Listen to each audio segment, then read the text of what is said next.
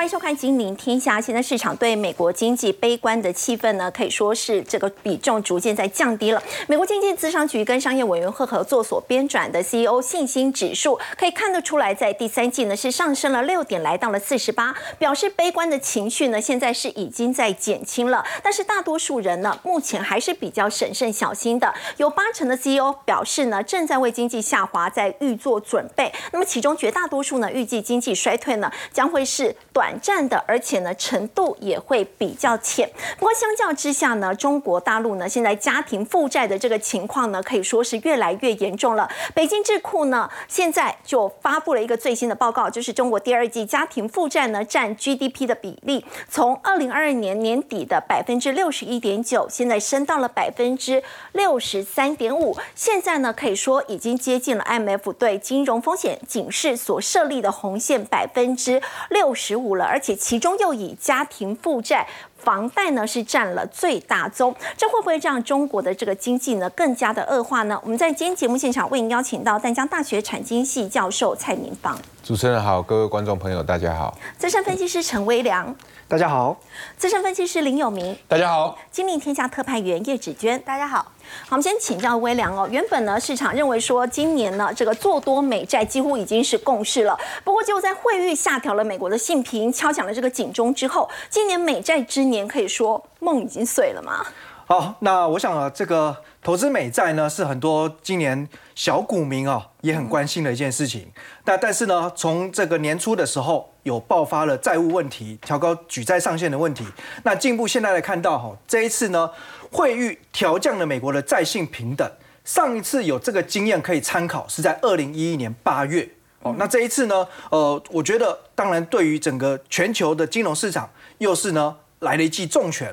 那么惠誉为什么会调降美国的债信平等？最主要考量就是呢，它大量发债影响了财政前景。事实上呢，在之前为了要调高举债上限，这个发债或者是财政的问题都已经呢。被充分讨论了，对，我们也跟大家呢分享过，因为呢，你举债上限提高，你势必就是要挖东墙补西墙，所以其实我觉得会议有一点哦，算是事后诸葛再补开那一枪啦。哦，所以这个冲击基本上我认为影响应该不会是长远的，可能会是短线上面，还是稍微要让市场消化一下这个利空，可是不至于哦让整个市场的投资情绪溃堤。那另外来看的话呢，啊，之前的美国前财政部长哦，不论是盖特纳或者是鲍尔森，也都提到哦，建议呢美国政府其实应该要赶快采取行动来解决问题，就是呢去改善长期的财政问题。哦，但是这个有一点流流入哦，就是口水战了啦。嗯，啊，当然美国政府也知道要去解决这财政问题啊。你怎么不说以前你们当财政部长的时候呢，也是这样子把这个问题呢以债养债，不断的滚雪球滚到现在这么大哦。所以这个问题其实哦，我觉得历任的执政党嗯，其实都是讨看莫雷修啦，头很大哦。那反倒我们看到哈，最近呢市场上有一些投资大咖。哦，对于这个美债问题也发表了看法跟不同的做法。其中呢，呃，知名的对冲基金经理人艾克曼呢，他目前是大规模的放空美国的三十年期国债。嗯，好，那为什么他要去做空国债呢？照理来说，美国公债应该是大家觉得全世界最安全而且流动性最大的标的。你就算不投资它，应该也不会想要去放空它。对，因为因为毕竟你。放空美国国债就等于是跟美国政府对抗嘛？对，没错。好，那他基本上的逻辑，第一个呢，他认为因为美国的长期通膨率大概会是在三趴，而没有办法降到官方目标的两趴。再简白一点来说，就是他认为美国的通膨还是长期会维持在相对高原期。那我们来分析这个连锁效应，通膨如果一直降不下去的话，那么代表呢，啊，美国的这个联准会。它还是会可能维持升息的步调，不论是年底之前要再升一次或两次，但至少这个让市场就有很多的想象空间了。那如果美国联准会真的再升息，这个又跟原本市场的预期有一些出入，那势必就会呢导致债券价格的下跌，因为呢利率越高，债券价格就越低。是。那还有一个观点是呢，同样是美国公债，嗯，天期越长的。对利率的敏感度越高，就波动幅度会越大。所以注意，它放空的是三十年期，就是呢最长年期的哦，就是它赌这个还会再升息，然后美国公债还会再跌，所以呢长天期它可以赚比较多。那至于说呢，股神巴菲特旗下的波克夏投资公司呢，最近其实呢已经分别买了两百亿美元的美国公债，那他还打算呢继续再加码。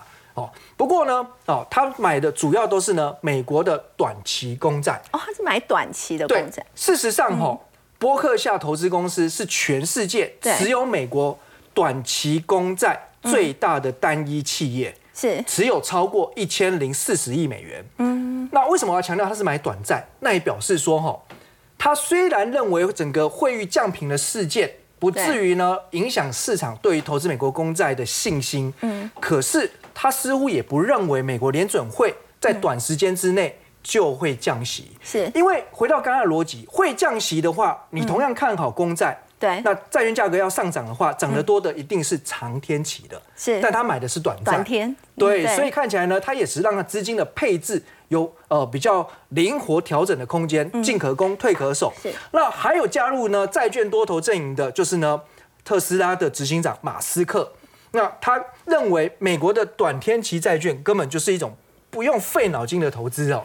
哦，那这个是不用花脑筋都可以去买的好。像讲说就是一个投资送分题啦，是不过同同样强调的也是短债啦。哦，哦，所以其实我们回到这一波的一个哦，这个美国的利率跟债券价格的走势来预测一下哈。那接下来最贴近市场的一个关键哦，就会是在呢今天晚上的美国非农报告。嗯，那因为就业越强，是那升息的空间就会越大，可能性也会提高，就可能会让呢近期的债券市场还是比较不平静，甚至是还有在下修的压力。好，不过要请教微良，如果说现在股神巴菲特还有特斯拉执行长马斯克都对于美国公债他们不担心，甚至还是很有信心的话，那我们接下来如果说针对这个美债 ETF 的话，现在会是一个逢低布局的好时机吗？还是应该要先获利了结呢？好，那美债 ETF 呢，的确成为投资的新显学啦。嗯，那这边呢，我们把国内目前呢债券 ETF 规模前十大的都罗列整理出来了，其中呢前两名。规模都已经突破一千亿元哦，分别是中信高评级公司债，还有元大美债二十年。那其他的至少也都是在四五百亿元以上哦。那当然呢，这里面呢这么多债券 ETF 怎么挑选哦？我们教大家哦，不外乎呢考虑四件事情。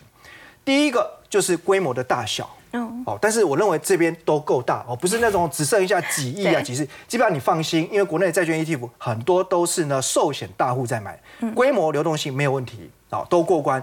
第二件事情非常重要了，发行机构，嗯，是政府发的叫公债，是企业发的叫公司债，哦，所以呢，你要找的是呃什么样的单位所发行的？当然最安安全可靠的一定是美国政府，对，政府发的。那再来呢？第三件事情也跟发行机构有关，延伸出来的叫做呢债信平等。嗯，信用平等等级越高，当然也就越可靠。不过相对来说，它的值利率就会比较低一点。嗯，好，那最后呢，第四件事情就是在于呢债券的到期期限，就如同刚刚所说的，期限越长，价格波动就会越大。是那当然，你如果认为明年会看到降息的话，现在其实是要买长天期的。那这一波呢，其实国内的投资人去买的债券 ETF ETF，大部分也都是锁定在呢投资等级，甚至都是呢三个 A 的。哦政府公债或公司债。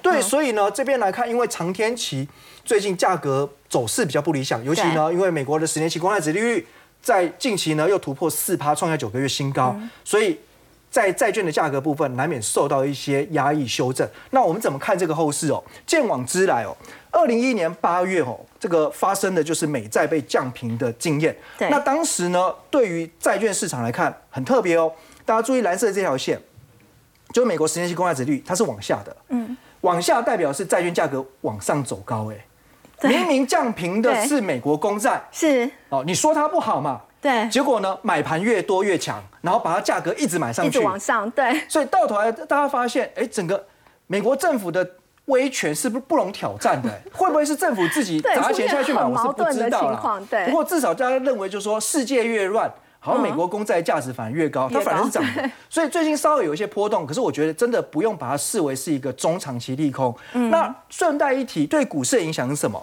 红色这条线呢，就是美股 S M P 五百指数，在当时降平之后，就发生了呢，二零一年黑色八月风暴大跌。哦，可是呢，跌下去之后哦，其实大约经过半年，它又呢收复了起跌点了。嗯，哦，那当然每一次的经验没办法完全复制贴上，这一次呢会不会大跌？我个人觉得几率不高。哦，所以呢这一次要回到起跌点，当然也不需要花到半年。哦。不过呃，如果你关心的是债券的话，那我们要告诉各位。呃，不论你是在呢去年底就卡位，或者是呢今年开始分批布局，其实哦回顾三十年来四次的升息循环，有一个重要的心得，就是呢，不论是在呢最后一次升息之后才进场，或者是在倒数第二次，甚或第三次、第四次哦也罢，对，也就是说呢，七月升息过后，这一次是不是最后一次？我们不敢百分之百确定。九月会不会？也许九月还有，那这一次就会变，也许倒数第二次或第三次。对，不论是。最后一次或倒数第四次，无论如何呢？其实这一段时间你投资债券，一直到第一次降息，那其实平均报酬率都是十趴以上，哎，都有一成哎，对，而且非常接近，是，所以买的早不如买的巧。那如果呢前面还没有布局的人，这一次是一个机会。那如果已经有部位的人，你本来就想要分批加码的，我觉得这个时候呢，让心稳定下来，盘算一下资金，如果呢还算宽裕的话。其实趁利空再捡便宜也是一个好机会。好，刚微亮带我们看到，虽然受到汇率降频的影响，美债出现了波动，不过在这个时间点呢，其实反而可能会是一个低档来布局的好时机。而美债如果说短期回档的话呢，其实也可以让美国股市呢可以稍微的喘一口气。我们看到呢，提到美股的部分，要特别来留意到这个重头戏，就是美国苹果公司他们所公布的最新的财报，请教有明哥，在这一次其实他们营收获利都是优于市场预期，但是因为手机卖的不好，结果造成它的股价在盘后其实是下跌的。对，但下跌两趴其实还好哈。我们最近帮大家来复习一下整个在国际间的一个大事，尤其是美国的状况。对。那刚刚这个微量有特别提到这个会议降美国的一个美债的一个平等。那我先跟各位讲一下哈，这个每一次只要美国一新发债，这个会议啊基本上就会降平，所以这不会是第一次，但是也不会是最后一次。那每一次的股市基本上是一个过动额，所以他一看到这种消息的时候，其实就先杀再说。可是事实上你会发现哈，如果真的是假设是跌真的话，那杀下来就是聪明钱。对，但是如果是假摔，就是跌假的话，一定会有一些反向的力量在这个地方捡便宜货。所以我们怎么去判断这个美债这个下跌了之后啊，到底对股市或者是对其他的一个影响？基本上我们可以去观察美金跟美债之间的一个关系，因为毕竟在美国的资本市场里面是同气连枝。所以它很多的事情就是连锁反应。那你不知道到底真跟假的一个同时，你只要看历史的一个走势就知道。各位可以去看一下黑色这条线哈，是美元的一个走势。那蓝色的这条线的话是美债十年期的公债值利率。那你会发现大部分的时间两个都是亦步亦趋。嗯，那这个代表什么意思呢？我解释给各位听哈。当市场对后市的景气是看好，尤其是对风险的容忍度扩大，也就是说大家不担心科技股的估值会降低。如果是这样的情形的话，美债十年期的殖利率会上扬，因为大家会抛美债。假设这个现在的一个状况是抛美债的话，那美债的价格是不是要跌？美债的殖利率是不是要上涨？那正常来讲的话，只要你对后市看好，然后风险的容忍度增加的话，这个时候美元还是会有买盘，是因为你对美国会有信心。对，你觉得持有美元的话，这个美元的资产不会贬值，那这个时候你就会造成一个现象，美债殖利率也在涨。美元也在涨，那这个就是好现象。好，但是我们反之哦，一旦市场担心美国的公债值利率啊，公债的这个信用度下降，就像这次的一个会议，把它的平等给下降。如果这件事情是真的话，你就会去抛美债。那你一抛美债的话，美债价格是不是会跌？那美债的值利率是不是就会上扬？对，但是你会不会抛美元？你一定抛美元，因为你觉得后市不对。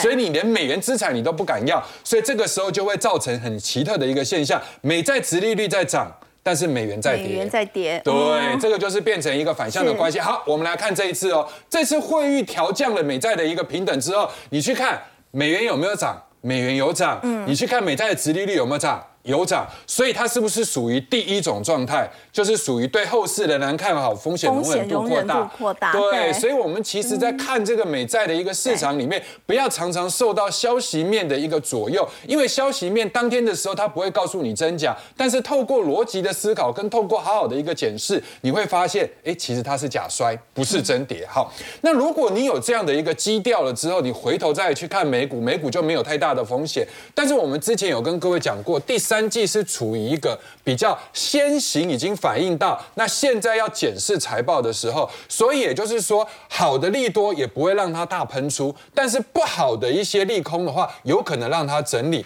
但是整体的景气在慢慢复苏，所以它就是以盘带跌，这就是一个很重要的基调。好，那我们来看一下纳斯达克的一个状况，这次攻到了一万四千四百四十六点，然后这样的一个回档，那这边有一个缺口，缺口是在一三七七四这一段到这一段的话是跌多少？跌四点六趴。好，各位记得这个数字哦。等一下我们反推台股。好，那这个时候中间就会有很多的公司，比如说像亚马逊，比如说像苹果，是不是就要公布财报？好，我们来看一下苹果这边公布的第三季的一个财报。哈，第一个服务业增长，就是它其他的 A P P 状况不错，营收获利都比市场预期还的好。但是大家比较担心的是，第一个 iPhone，第二个 iMac。第三个 iPad 销售会下滑，所以呢盘后下跌两趴，但是真正的呃最后的收盘我们不知道。但是我跟各位讲，你看到这个讯息，你会觉得很讶异吗？不会啊，因为第三季本来就是应该要这样，消费型的不好。那为什么你知道消费型不好？如果消费型会好，台积电就不会去调降十趴了。对不对？台积电就告诉你，我 AI 在成长，但是我其他的东西不好，所以我整体来讲会比我之前的财测预期要荡十趴。那这个不是就是告诉你苹果最后的一个在消费型的不好，所以之前已经先打过针，所以现在再出来这个消息，就算盘后跌。我也不认为，其实整个在收完盘，真正的收完盘会大跌哈，算是在大家的预期预期中，对。但是有一件事情大家就会好奇，你看全世界的人都跟你讲我在做 AI，亚马逊也说我做 AI，然后 AMD 更不用讲，然后超伟这个这个 NVIDIA 也不用讲，对不对？所以举凡在两千年当时说我只要提我是大康，那我股价就会涨。那现在只要说我有做 AI，AI 就会涨。对不对？但问题是为什么苹果都说，哎，没有听到苹果在讲 AI 的事情？对，事实上，苹果它这次公告出来的，我觉得大家可以看一下细项哈。它研发支出是二两百二十六点一亿美金，年增了三十一点二这个二亿的美金。啊，其实这个增加的部分是用在什么？就是 AIGC，就是所谓生成式的 AI，只是它没告诉你，但是它有在做。嗯，那你说它这个生成式的 AI 用在哪里？相机镜头。因为它要用 AI 的一个数据来解读，让你的照相的这个过程中，它的解析度、光影或者是一些你看到的美肤啊、美颜呐，这种变得更好。或者是你在很多的一些通讯上面来讲，它透过 AIGC 的时候，让手机的功能达到最强。毕竟它还是一个手机公司，所以其实人家没说，但是人家有在做。有在做。对。那第二个，我们再来看，因为我们讲过嘛，纳斯达克里面最重要就苹果，对不对？然后呢，我们再来看费半。那费半最近公告出来的就是超维。嗯。那超维，我们请大家看一下第二季哈，跟去年的第二季相比的话，这个比较差，这个是事实。为什么？因为去年的第二季基期还是相对比较高哈。那你看各项的一个数据哦，包含比如说你看它的呃营收，看它的 margin，就是所谓的这个毛利率或者是什么都在下降。但是各位有没有发现一个东西很奇特？本来是应该赚钱的，但是盈利率居然是零，跟上一季来这个去年同期相比是零。那盈利率里面包含什么东西？就是研发费用，对，就是折旧。嗯，所以也就是说，如果我今天会本来是赚钱的公司变成没有再赚钱的话，只有一个可能，我把研发提高。那研发是用在哪里？就是 AI。AI。对，所以其实这都是好事哦。嗯。那各位再来去看一下它的第这个这一季的，跟它上一季的 QOQ 来做相比的时候，你会发现其实大部分都 up up up，对不对？所以这是好事嘛。好，所以整体的美股来讲的话，费半在这个地方的防守点就是三六四八，也差不多就是跌个五趴左右。好，那各位记得四点六趴到五趴，如果换算成台股是要跌到哪里？我们来看下一个部分。台股的部分的话，有明哥在今天后来跌幅是有收敛，是有成功的守住季线。不过全网台积电它最后季线是失守，哎，这样要怎么观察？对，因为哈，就是说台积电等于大盘是没错，但是现在因为你发现很多的全职的股票跟 AI 有关，所以它等于是把台积电的跌幅给吃。掉，所以就是他们在稳的同时的话，就抵消了台积电的跌幅。这第一件事，第二件事情哈，各位要知道哦，如果以上市来讲，这次的高点是一万七千四百六十三。那刚刚我们说过，美股是不是下跌四点六趴到五趴？如果用四点六趴来计算的话，那台股要跌到哪里？就是一万六千六百五，一万六千六百五。那一万六千六百五这个数字，距离今天的一个低点只差一百点。所以这个就叫做最坏的状况。好，那目前现在上市是在守季线，OTC 已经先来到了半年线。OTC 本来就是一只活泼的小狗嘛，所以它这个地方一定会动得比主人快，所以它回到半年线合理哈。但现在我们来看一下台积电，台积电我们假设五百五这个地方守得住的话，就等于大盘守得住季线，就等于 OTC 相对守得住半年线。但是如果台积电执意要跌到五四六，所以它比较任性。如果说它真的要跌到五四六，那天要下雨，年要嫁人，你也没办法，对不对？那如果说跌到五四六的话，就等于台股要回到一万六千六到一万六千五。啊。台股也会有可能会跌破对对对，但是现在的所有的跌幅基本上都会被广达，都会被你看到的光宝，被你看到的红海这些大部分都会抵消，甚至连金融股都会来卡一脚。对，因为毕竟十一月就要投票了嘛，所以这个地方都会把它撑住。那撑住的一个同时，台股没有大跌的危机，所以整体的基调来讲的话，第一个现在是一个以盘带跌的一个状况。那今年的行情就有一个特征，就是大家看很好的时候，其实要整理；大家要看大跌的时候，其实它就会抗跌。那未来哈有什么东西可以贡献这个行情呢？第一个，我认为 AI 还没走完的是记忆体，然后第二个部分 PCB，第三个部分电源供应器，这些都会来帮助指数啊在底下有个安全气囊。好，刚刚有明哥带我们看到呢，如果说观察以全网台积电来讲的话，接下来到底会不会回测五四六呢？其实也有关台股接下来有没有可能会跌破季线的一个重要关键。我们说呢，台股当中呢，今天这个餐饮股呢，其实也有蛮多这个利多消息的，特别关注在王品的上半年哦，光是上半年指券它就赚了将近一个股本来，上半年就赚 EPS 九点八五元，这已经赚赢去过去九年的这个总和了。那么另外就是六角代理桥村炸鸡，就在昨天台风。价哦，但是还是有上百人哦去排队，所以在今天这个餐饮股其实都有不错的表现。我今天还特别穿了一个跟那个炸鸡颜色比较像的这样颜色的衣服。好，我们现在来看一下，之前其实我记得我们在这里也有讲过，就是桥村炸鸡要正式六角把它代理到台湾，正式要开始在台湾要来卖了嘛。那这个首家店呢开在板桥，那昨天对台风天有百人排队，今天呢正常上班日对不对？早上十点钟开门，我还去看了一下新闻，说七点钟就有人在那里排队了。七点，就对，大家就一直给很很期待啦，说酱，因为它号称哦，说它那个酱汁要在上面刷七十五次，这个酱汁这么好吃，这样做出来的这个炸鸡。好，那其实这种韩国知名的炸鸡店到台湾正式登台，台湾人本来就很爱吃鸡肉，对我们的。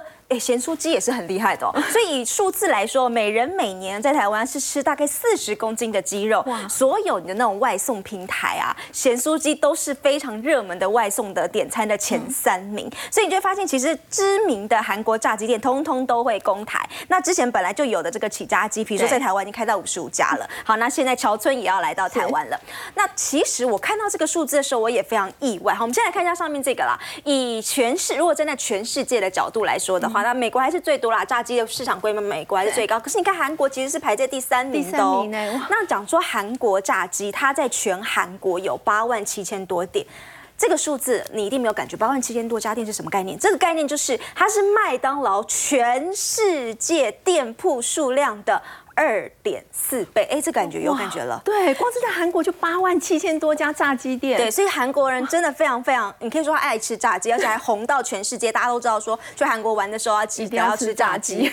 但是。呃，这个后面就有一个，嗯，一个他们应该算是特殊的呃经济文化在里头。他们说，为什么韩国之所以会有这么这么多的炸鸡店，其实背后带出来的含义是，他们很多的退职的中年男子没有工作，又或者你可以说是，如果他们中年失业的时候，他们会去做的首选就是开炸鸡店。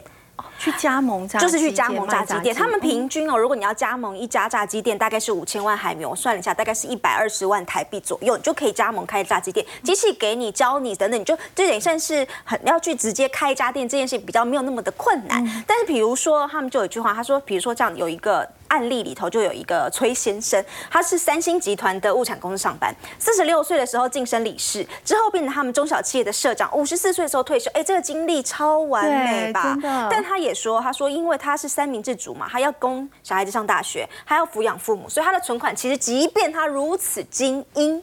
但是他还是没有太多的存款。所以当尤其是中年失业的时候，或是呃有有有很多很多例子是他们的由于们是在外商上班，但是因为外商撤走韩国了等等，他就突然失业。这种中年失业，他们都会去转而开炸鸡店、加盟店。所以这也他们说这也是部分原因，为什么韩国有这么这么多的炸鸡店？所以他这里有一句话，他说，其实，在韩国当地有一句他们自己的流行语，叫做“起承转”。机意思就是说，韩国的男人的人生当中，不管你学历是高中毕业还是名门大学毕业，不管你是在小企业上班还是在三星电子这种大企业上班，但你人生最后的终点都可能是炸鸡店，都是所以是这个起承转机。好，除了中年男性呢，我们说到这个失业要卖炸鸡之外，其实现在年轻人是不是也改变了？就我们之前好像也有在节目聊过，韩国年轻人很爱买奢侈品，这样的状况现在有变化了吗？之前他们是说韩国是买奢侈品人均哦，人均单价最高的一个国家，尤其是。他们年轻人买奢侈品不手软，可是现在发现这个热潮也开始退去，尤其是因为经济的关系，所以他们现在在年轻人当中有些很特殊的一些状况。好，我先讲经济的状况啦。他们央行在七月中的时候自己有说，他们已经调出了全世界前十大经济体，已经调到了第十三名，而他们自己也说，短期之内可能也回不去过去的那个前十名的名单当中。而且，IMF 之前公布的全世界的呃平均的呃经济成长率是二点八趴，但他估南韩。韩是。一点五趴，所以它比平均值还要来得差哦。哎，对。好，那看一下，那因此这样的状况，他们韩国年轻人出现什么特殊的状况呢？好，他们的年轻人，十五到二十九岁就大学毕业的这一群人，呃，第一份工作他们要找一份工作要花十个月的时间。哎，那你应该很珍惜你找到这份工作。但是好啦，大部分的人做大概十八个月，大概一年半，他们就辞职了。然后理由是他们说，因为他们不满意薪资的情的状况，他们认为说第一份薪水的工作比平均的薪资。都还要来得低，但我觉得这其实还蛮正常。第一份工作比平均薪资还要来得低，但总而言之，他们就是不满意这样的薪资的情况，然后再加上工时的情况，所以他们进而来做什么事情呢？他们跑去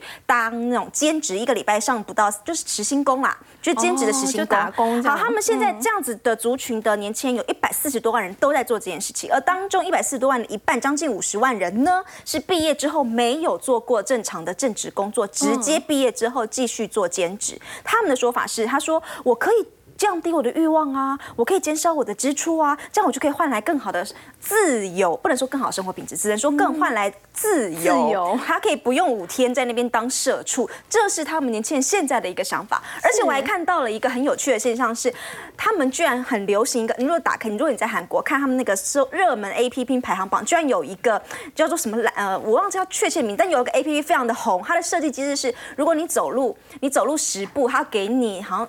多少多少韩元，大概是零点二四台币的一个 A P P，所以呢，年轻人就在那边走路。走路，对我们不是说走路一天要走一万步嘛，所以他们就一天走一万步，那 A P P 按下去，它会给你大概两百四十块台币一天。一万步，所以他们年轻人就很流行在玩这个 A P P，然后赚这个小钱，他就做这种零零，就这种赚零零头小钱，然后来过他们的生活。好，就是年轻人现在很红在韩国。好，另外呢，你说特殊现象，就还包含要看一下这个。那因为特殊，因为很穷嘛，很这经济状况不好。对，韩国星巴克推推出了这个超大杯的容量，这个台湾没有。好，先说这个台湾没有。哎，这个有八八百毫升以上。哎，八百毫升很大哎！你这样子的一罐的这个咖啡，这种特殊的，而且你他说只要加价五十块，就比台湾的特大杯还要再更大。非常哎，八百多毫升，你想一下，对。所以另外呢，他们还有，比如说像是泡面。好，他们出了一个八人份的泡面，那一样非常便宜，八人份的泡面只要两百多块台币。哦，所以他们现在就变成是他们的一个特殊的现象，就是他们都会买那种量贩很大包，然后价钱又很便宜。好了，在刚刚我们讲到这个奢侈品这个部分，之前我们说韩国年轻人非常非常爱奢侈品，可是好最新的状况就是以香奈儿来说，他们七月正式通知韩国的各大百货公司是香奈儿，他们说正式停止，他们之前都会。很很，大家都会排队啊，有点有点唱秋嘛，一开始要发发号码牌给客户，你要先拿号码牌，要先来排队，然后你才可以进来买东西哦。对他们说，现在对这件事情取消了。好，然后以前呢，他们桌上可以看到一两百个人在门口排队，但他说好，现在这种现象也确确实实的减少。所以你就说，你看韩国年轻人现在他们桌上不当社畜，但是他说他降低他的生活的一些需求，但是你却发现精品的呃抢购潮退潮，然后大尺寸的商品现在非常的夯，这也算是非常特殊的社会现象。好，刚刚子娟呢，我们看到呢，南韩现在因为经济不好的一个关系呢，所以影响到他们年轻人呢，现在失业率也蛮高的。很多人觉得这个工作不好找，甚至如果说找到了，这个薪水也很低。所以呢，现在呢，包括连他们的这个奢侈品呢，在韩国的这个买气也连带都受到了冲击了。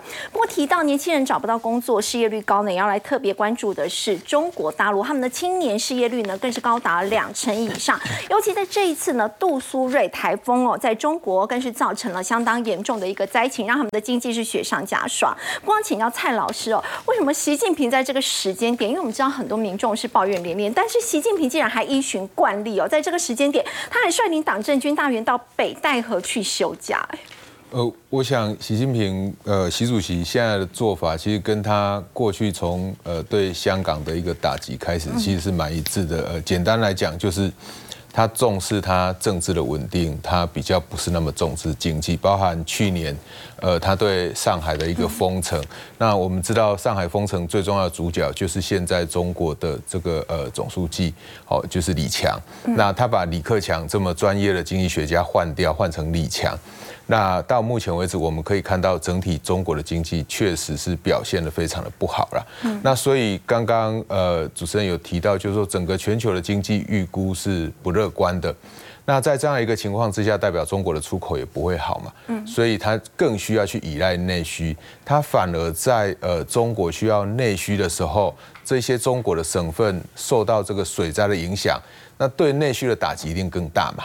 所以在这样一个情况之下，当然我们可以看到中国的经济可能会比较悲观。那照这样的一个逻辑下去的话，其实中国的一个政府如果他们去发放所谓的消费券的话，我想那个效果就会非常的有限，甚至是只有出现反效果。好，所以当中国出现这种发消费券也救不起来的情况之下，当你看到呃中国如果说它的这个呃。在这个股票市场，如果稍微有一点点反弹的话，我想很多人是会往外跑的。刚刚我们两位分析师其实都已经有提到，会议去降呃美国的一个信品。对。但是我们观众朋友可以想想看，有没有人去降中国的信品？除了你的举债越来越高，你的偿债能力受到质疑。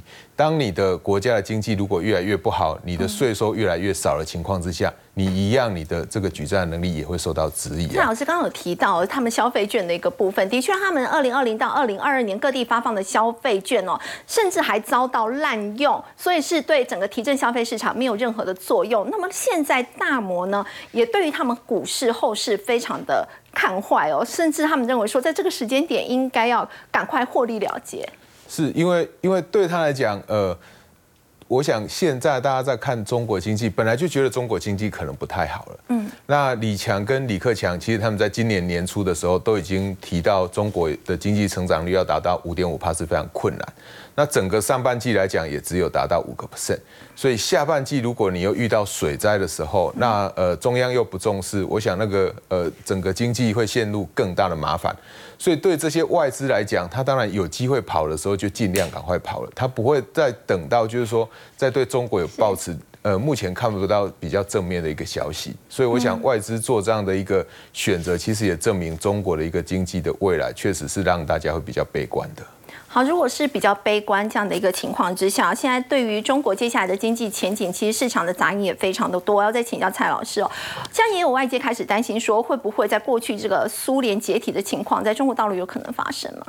呃，我想，呃，我们先从就是说，刚刚主持人有提到，就现在整个中国的一个年轻人失业率高达两成之多哈。那你看到它失业率高达两成之多，代表它应该比较重要是想办法去创造就业。对。可是它却把呃中国目前在全球市占率最高的像这种无人机的产业，它最近去开始管制它的无人机。对它为什么针对这个无人机的部分要实施出口管制？呃，或许他认为全球对它的无人机的依赖很高，所以他认为他去管制这个无人机，它可以去打到其他国家。但是他殊不知，这个美国早就在开始去呃想办法要禁止这个美国本身的一些这个国内的一些企业去使用中国的一些相关的产品，所以他去禁止，刚好呃可以让这些其他的民主国家不用再去禁止中国的无人机。可是我想要讲的比较重要是说，这些无人机的产业，我们平心而言，它一定是许多年轻人会想要去的，因为它算是比较新的行业，嗯，所以他在去管制它的产业，那它的无人机的市占率又占整个这个呃全球出口市场有八成之多。一旦管制的话，对于他自己本身的无人机产业的一个就业，一定会带来很大的冲击。所以反而让更多年轻人可能会失业。所以，所以你可以看到，就是说，他之前去管制阿里巴巴，去管制腾讯以后，现在又来管制无人机。我觉得习近平不重视呃经济没有错，但是他也不重视经济，或者是他甚至去打击经济，打击的真的每一点都是精准打击。过去他的数位平台是外资很看好的，他的无人机它的市占率是很高的，所以他。持续这样打击，当你这样持续的去干预这个市场经济的时候，你等于是在走回头路嘛？嗯，现在大家在看的就是说，他一直去看所谓的呃过去呃在跟邓小平、跟江泽民。跟胡锦涛他们走反方向的路，所以呃，当然学者去提到说他可能会走回前苏联，我们也可以说他是要往旧中国的路上，他不是去解救中国，他是去走回旧的中国。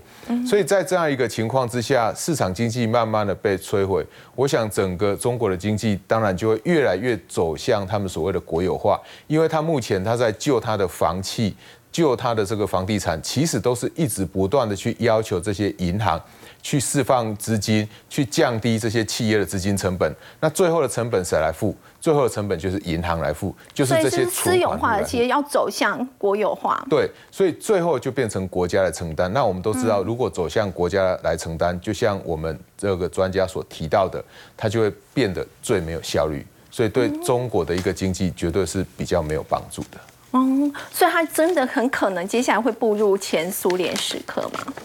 我觉得，呃，它会步入前苏联时刻，但是现在更麻烦的是说，现在整个中国的科技是变得更好，所以它对人民的管控有可能会更加剧，利用科技工具来管制你的思想，我觉得这个可能性是会提高的。好，我们先休息一下，稍后要来关心的是呢，这个超导题材哦，竟然爆出了这个乌龙的事件。那么在今天的相关个股也被打到跌停板，到底接下来要怎么观察？先休息一下，稍后回来。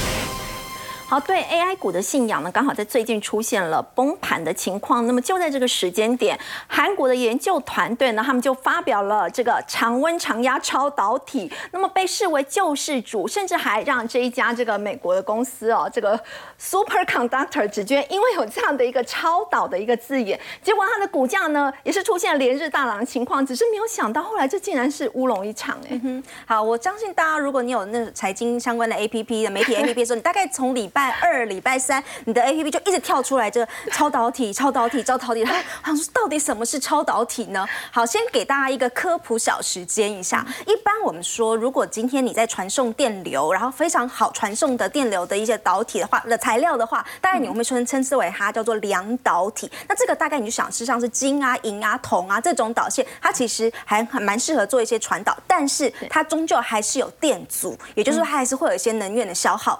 但是超导体的概念就是，呃，那种材料呢，你的电流是完全不会产生任何的电阻，你就把它想象成那个电流在里面传传传，它会呃传到天荒地老，它不会有任何的电阻的消耗。好，所以这种东西它就被称之为叫做超导体。但超导体它有一个状况是，它必须在非常极度低温之下，它才可以被运作。至少说目前的技术是这样。那有多低温呢？答案是负的两百七十度。那你一定觉得这没有这概念。但宇宙上面现在大概可以知道最冷的这温度大概是负两百七十三度。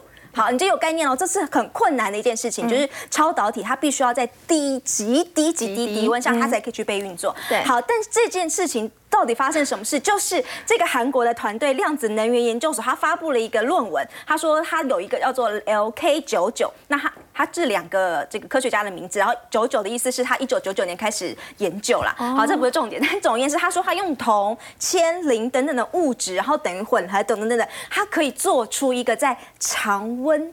常压下面可以运作的超导体。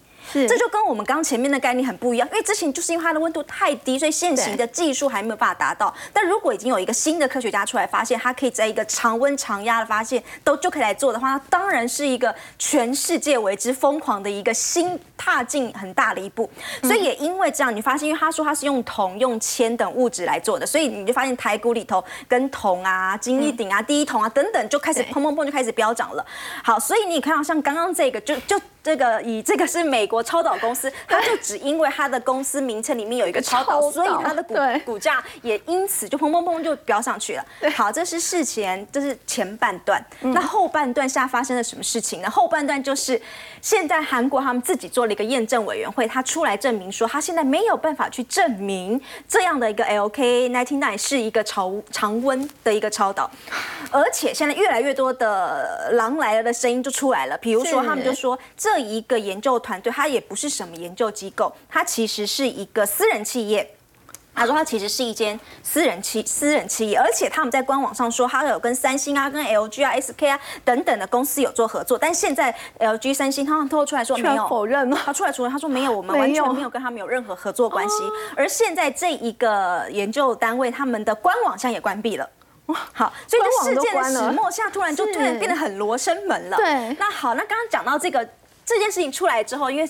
科学界非常非常兴奋，这是一个很大的一个新的突破与发现。是所以那时候刚刚讲，我们说美国超导的公司，因为它就只因为有这名，所以股价飙涨。一但是天涨一百三十趴，实际上它到底是做什么的呢？好，来看一下，它其实跟呃这样的的超导根本没有关系，它是一个。电网啊，我们现在不是说强韧电网计划，来，它是一个电网的承包业者，而且它其实它做了很多是跟美国国防部做生意，哦。它跟海军有做很多生意，所以你要说它是超导概念股，你应该要说它是国防类股，对，你要把它归类为在国防概念股才对。有超导，但是跟超导是完全没关系。所以也因此啊，它的股价也立刻开始做了一些很嗯回档回档的一些修正。好，那另外来看一下，那如果在台股，刚刚我们讲说，其实我觉得他们也算倒霉，因为其实说 真的也不关他们的事，但是问题就出在说，你还记得八月一号那时候以台湾来说，那时候 AI 的股票刚刚讲了 AI 的股票对做了一个资金逃逃难的现象，所以开始大家就开始在炒话题啊、找话题啊、找题材啊等等，所以就往那里去谁是。下一个救世主，就觉得是超导。好，所以呢，那时候就会发现，呃，像是刚刚讲啦，第一桶啊，像是金一底等等。但是以今天来说，突然这个泡泡感觉破灭的时候，它今天就直接开盘，就是直接跌停锁死。不过请教子娟我，虽然有这样的乌龙事件，不过到底这个超导体会不会是未来的科技趋势啊？当然，你说以如果一个科学家他能够去发现这样新的材料，当然是对于整个你说世界也好，科学界也好，绝对会是一个非常重大的一个突破。但是问题就在于说，呃。刚刚我记得有明哥讲的非常好，他说金融市场有时候有一点点过动，有点太早过动了，所以在一个还没有被，应该是说这个题材还在有点没有被证实投机氛围非常重的情况之下，所以刚刚看到了这个超导，现在看起来变成钞票都跌倒的感觉了。好，刚刚子娟带我们看到的是这一起这个超导题材所引发的乌龙连环爆的这个事件。我们稍后回来要来看到说 AI 股，如果说在最先近接下来是休息的一个状态的话，到底还有有没有更具有投资价值的股票可以留意呢？先休息一下，稍后回来。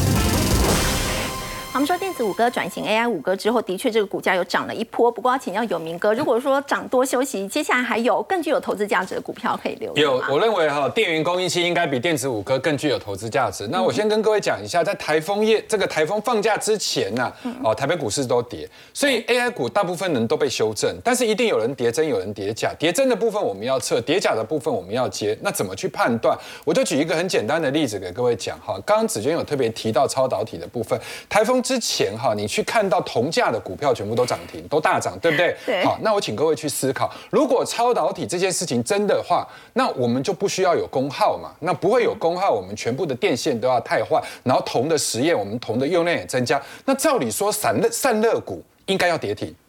因为如果没有功耗的话，我们何须散热呢散？你不可能出现铜也涨，散热的股票也在涨，一定有一个是假的。对不对？所以用这样的一个思考来去判断，所以今天我们就可以得到一个答案了。对，铜的股票跌停了，散热还继续活着。所以原则上的话，各位要去看电源供应器也在跌，但是呢，伺服器也在跌，但是一定有一个是跌真的。但是有一个人是叠假的，所以我们为什么知道呃 SPS，比如说电源供应器它的这个状况是好的呢？因为就产业的背景来讲，它不会只有 AI，它不会只有 AI 伺服器，它还有资料中心，它还有充电桩，而且你这些东西全部的你的电源的规格都要升高，甚至你要快充，所以这些东西它不会说只流行一个 AI，未来你在走电动车走这一块的时候，它题材很多。第二个部分的话，SPS 我们就看三雄，第一雄的话是台达电，第二雄的话是光宝科，第三雄的话是。康舒这三个是现在目前市场上认为产品的品质最好的三家公司。那这三家公司有一个特征，一个是成立四十八年，一个成立三十四年，一个成立四十一年。所以历经了这么多的金融风暴都可以不倒，而且与时俱进，产品的部分都可以再转换。所以你各位不用去担心。好，那回头我们再去看这三雄的比较，还有一个很重要的一个原因，因为他们已经开始有第二代。哦，第二代为什么很重要？电子公司大部分都专业经理人制，对，很少有第二代接班。一旦出现第二代的时候，对股价的企图性一定很强，而且他们对金融工具，因为他要证明他比他老爹厉害啊，对，所以他对股票的敏感度或对金融工具来讲，他的操作更娴熟。那如果以这样的一个角度，光宝科有第二代，康舒有第二代，是对不对？好，所以我觉得在这三家的一个公司评比里面，目前看起来的话都很 OK。当然，台达电是一个比较稳健的标的，它比台积电强。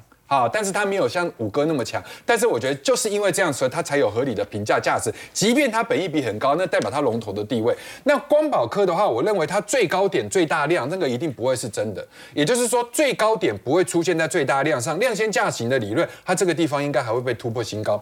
那康舒的部分更不用讲，整破就是很稳定。而且各位要提醒你哦，因为它并了 A B B 的营收是在七月份，所以八月初公布七月营收的时候，七月应该是最好的一个状况，已经正式。的开始，那这家公司非常有人气，因为它的现货也好，因为它的期货也好，康舒有期货，其实都波动率很高，所以是一档非常非常具有人气的一个指标可以观察。啊，刚刚有明哥带我们看到的是这个电源工艺器三雄呢，接下来的表现是值得留意跟观察。不过我们稍后也要来看哦，如果说现在要找比较低位接的股票，它的背后呢是有这个双内资来加持的话，会不会更安全呢？先休息一下，稍后回来。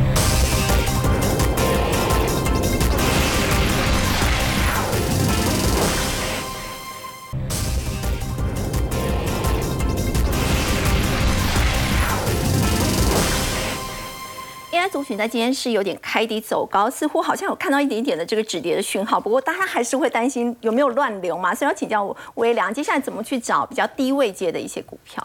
其实讲到 AI 哦，不仅是多空大战，事实上也是呢内外火拼，内资跟外资火拼。嗯，如果大家仔细看一下这一波 AI 的股票，很多啊，像广达、技嘉、伟创等等，大概早在两到三个月前，外资都是一路站在卖方，可是股价仍然能够。一直上涨，一直创高，主要就是内资的力量。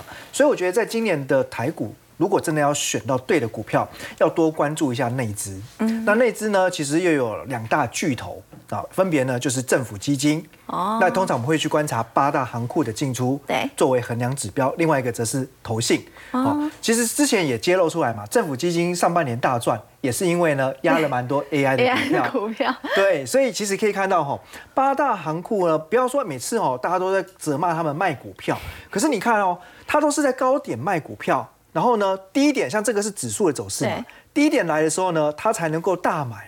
哦，其实所以蛮厉害的，对，所以他也会在呃，我们需要他伸出援手的时候，能够稳盘一下。你看最近呢，不就又大买了吗？对，所以呢，我们就呢去统整一下，到底呢政府基金跟投信呢，呃，有志一同，共同站在买方的有哪些股票？而且呢，本一比不要超过十七倍，大概在十二倍到十五倍这附近都算是呢相对便宜。其中呢，我们观察到像。网通股的神准，上半年业绩比较平淡，所以呢压抑了蛮久的。不过最近呢技术线型开始出现了纠结之后往上发散，然后呢呃外资其实也有点小量的买进，然后最主要还是在投信跟关股券商的部分最近同步满超。另外呢封测股。